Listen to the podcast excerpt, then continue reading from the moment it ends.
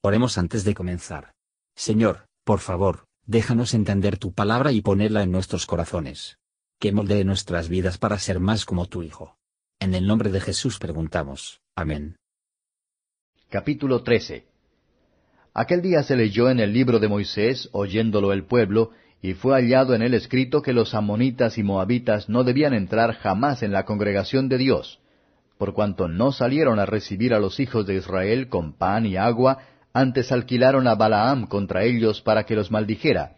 Mas nuestro Dios volvió la maldición en bendición. Y fue que, como oyeron la ley, apartaron de Israel toda mistura.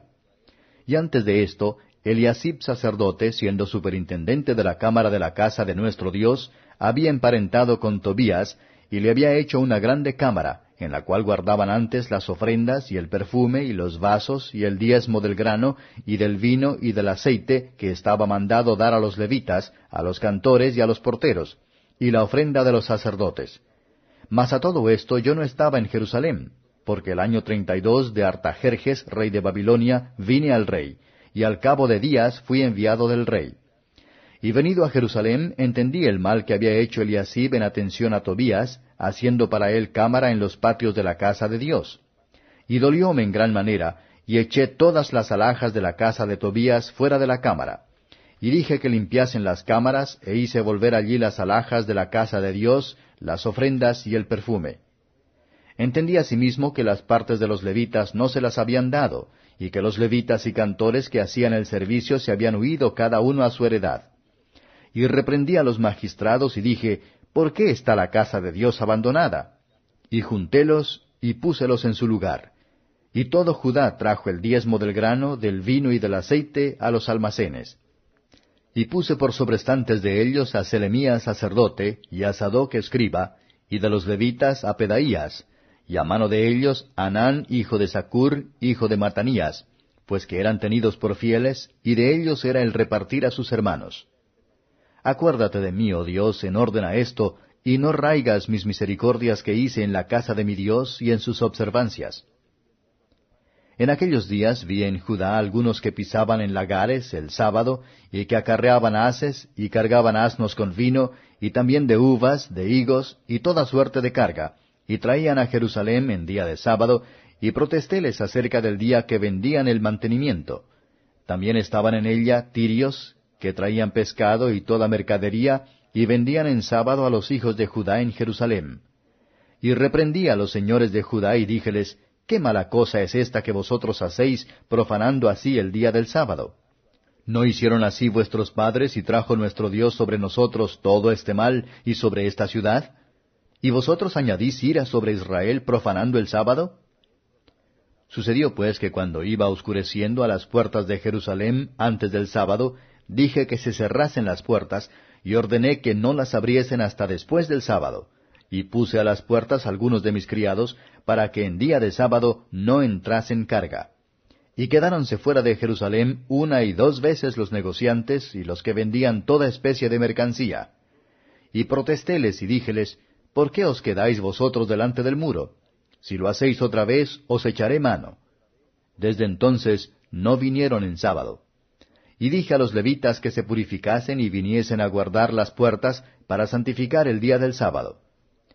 También por esto acuérdate de mí, Dios mío, y perdóname según la muchedumbre de tu misericordia. Vi asimismo en aquellos días judíos que habían tomado mujeres de Asdod, amonitas y moabitas, y sus hijos la mitad hablaban Asdod, y conforme a la lengua de cada pueblo, que no sabían hablar judaico. Y reñí con ellos y maldíjelos, y herí algunos de ellos, y arranquéles los cabellos, y juramentélos diciendo, No daréis vuestras hijas a sus hijos, y no tomaréis de sus hijas para vuestros hijos o para vosotros. ¿No pecó por esto Salomón, rey de Israel? Bien que en muchas gentes no hubo rey como él, que era amado de su Dios, y Dios lo había puesto por rey sobre todo Israel. Aun a él hicieron pecar las mujeres extranjeras y obedeceremos a vosotros para cometer todo este mal tan grande de prevaricar contra nuestro Dios tomando mujeres extranjeras? Y uno de los hijos de Joyada, hijo de Eliasib, el gran sacerdote, era yerno de San Balad Oronita. Ahuyentélo por tanto de mí. Acuérdate de ellos, Dios mío, contra los que contaminan el sacerdocio y el pacto del sacerdocio y de los levitas. Limpiélos pues de todo extranjero, y puse a los sacerdotes y levitas por sus clases, a cada uno en su obra, y para la ofrenda de la leña en los tiempos señalados, y para las primicias. Acuérdate de mí, Dios mío, para bien. Comentario de Matthew Henry Nehemías capítulo 13, versos 1 a 9. Israel era un pueblo propio, y no se mezclen con las naciones. Ver el beneficio de leer ante el pueblo la palabra de Dios, cuando está debidamente atendido, que nos descubre el pecado y el deber, el bien y el mal, y la muestra en la que nos hemos equivocado. Nos beneficiamos, cuando estamos así, obrando a separarse del mal. Aquellos que llevaría el pecado de sus corazones, los templos vivos, hay que tirar sus cosas del hogar. Y toda la provisión hecha para él, y destruirán todas las cosas que son la comida y el combustible de la lujuria, esto es realmente para mortificar ella. Cuando el pecado es arrojado fuera del corazón por el arrepentimiento, deje que la sangre de Cristo se aplica a él por la fe, entonces que se le proporcione las gracias del Espíritu de Dios, para toda buena obra. Versos 10 a 14. Si un carácter sagrado no mantener a los hombres de un ejemplo del mal, no debe albergar cualquier de culpa y el castigo merecido. Los levitas se habían hecho mal, sus partes no se les habían dado. Se habían ido para conseguir medios de vida para ellos y sus familias, por su profesión no sería mantenerlos. Un mantenimiento insuficiente hace que un ministerio pobres. El trabajo se descuida, porque los trabajadores son. Nehemías puso la culpa a los gobernantes. Ambos ministros y el pueblo, que abandonan la religión y de los servicios de la misma, y los magistrados, que no todo lo posible para mantenerlos a él. Tendrán mucho que responder se retrasa no traer los levitas a su lugar de nuevo, y que se haga el pago justo. Nehemías en cada ocasión alzó la vista a Dios, y se comprometió a sí mismo ya todos sus asuntos a él. Le gustaba pensar que había sido de utilidad para reactivar y apoyar a la religión en su país. Se refiere aquí a Dios, no en el orgullo, pero con una apelación humilde acerca de su intención honesta de lo que había hecho. Ora, acuérdate de mí, no, me recompensa no borres mis obras, no, publicarlos, o grabarlas. Sin embargo, él fue recompensado, y sus buenas acciones registró. Dios hace más de lo que podemos pedir, versos 15 a 22. La observancia y santificación del día del Señor constituye un objetivo importante para su atención que promueva la verdadera piedad. La religión nunca prospera, mientras que los sábados son pisoteados. No es extraño que hubo una decadencia general de la religión y la corrupción de las costumbres entre los judíos. Cuando abandonaron el santuario y profanaron el sábado. Esos pequeños consideran que lo que es un mal que hacen, que profanan el día de reposo. Debemos responder por los pecados que otros se llevaron a cometer con nuestro ejemplo. Nehemías lo carga sobre ellos como una cosa mala, por lo que es, que procede del desprecio de Dios y de nuestra propia alma. El autor muestra que el quebrantamiento del sábado fue uno de los pecados por los cuales Dios había traído juicios sobre ellos. Y si no tomaron la advertencia, pero volvieron a los mismos pecados, tuvieron que esperar nuevos juicios.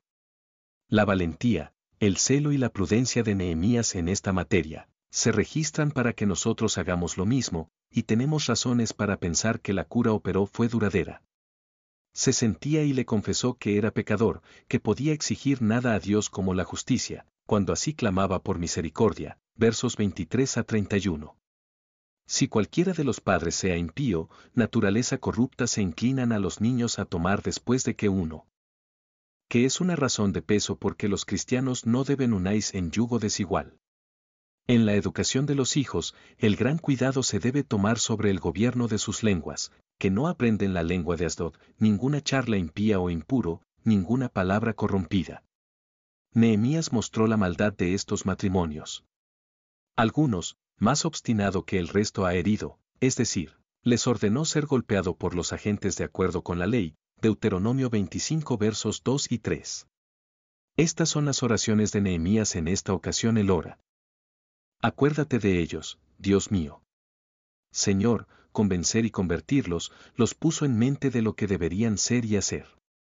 Los mejores servicios al público han sido olvidados por aquellos por quienes se hicieron, por lo tanto, se refiere a sí mismo Nehemías a Dios, le pagaré.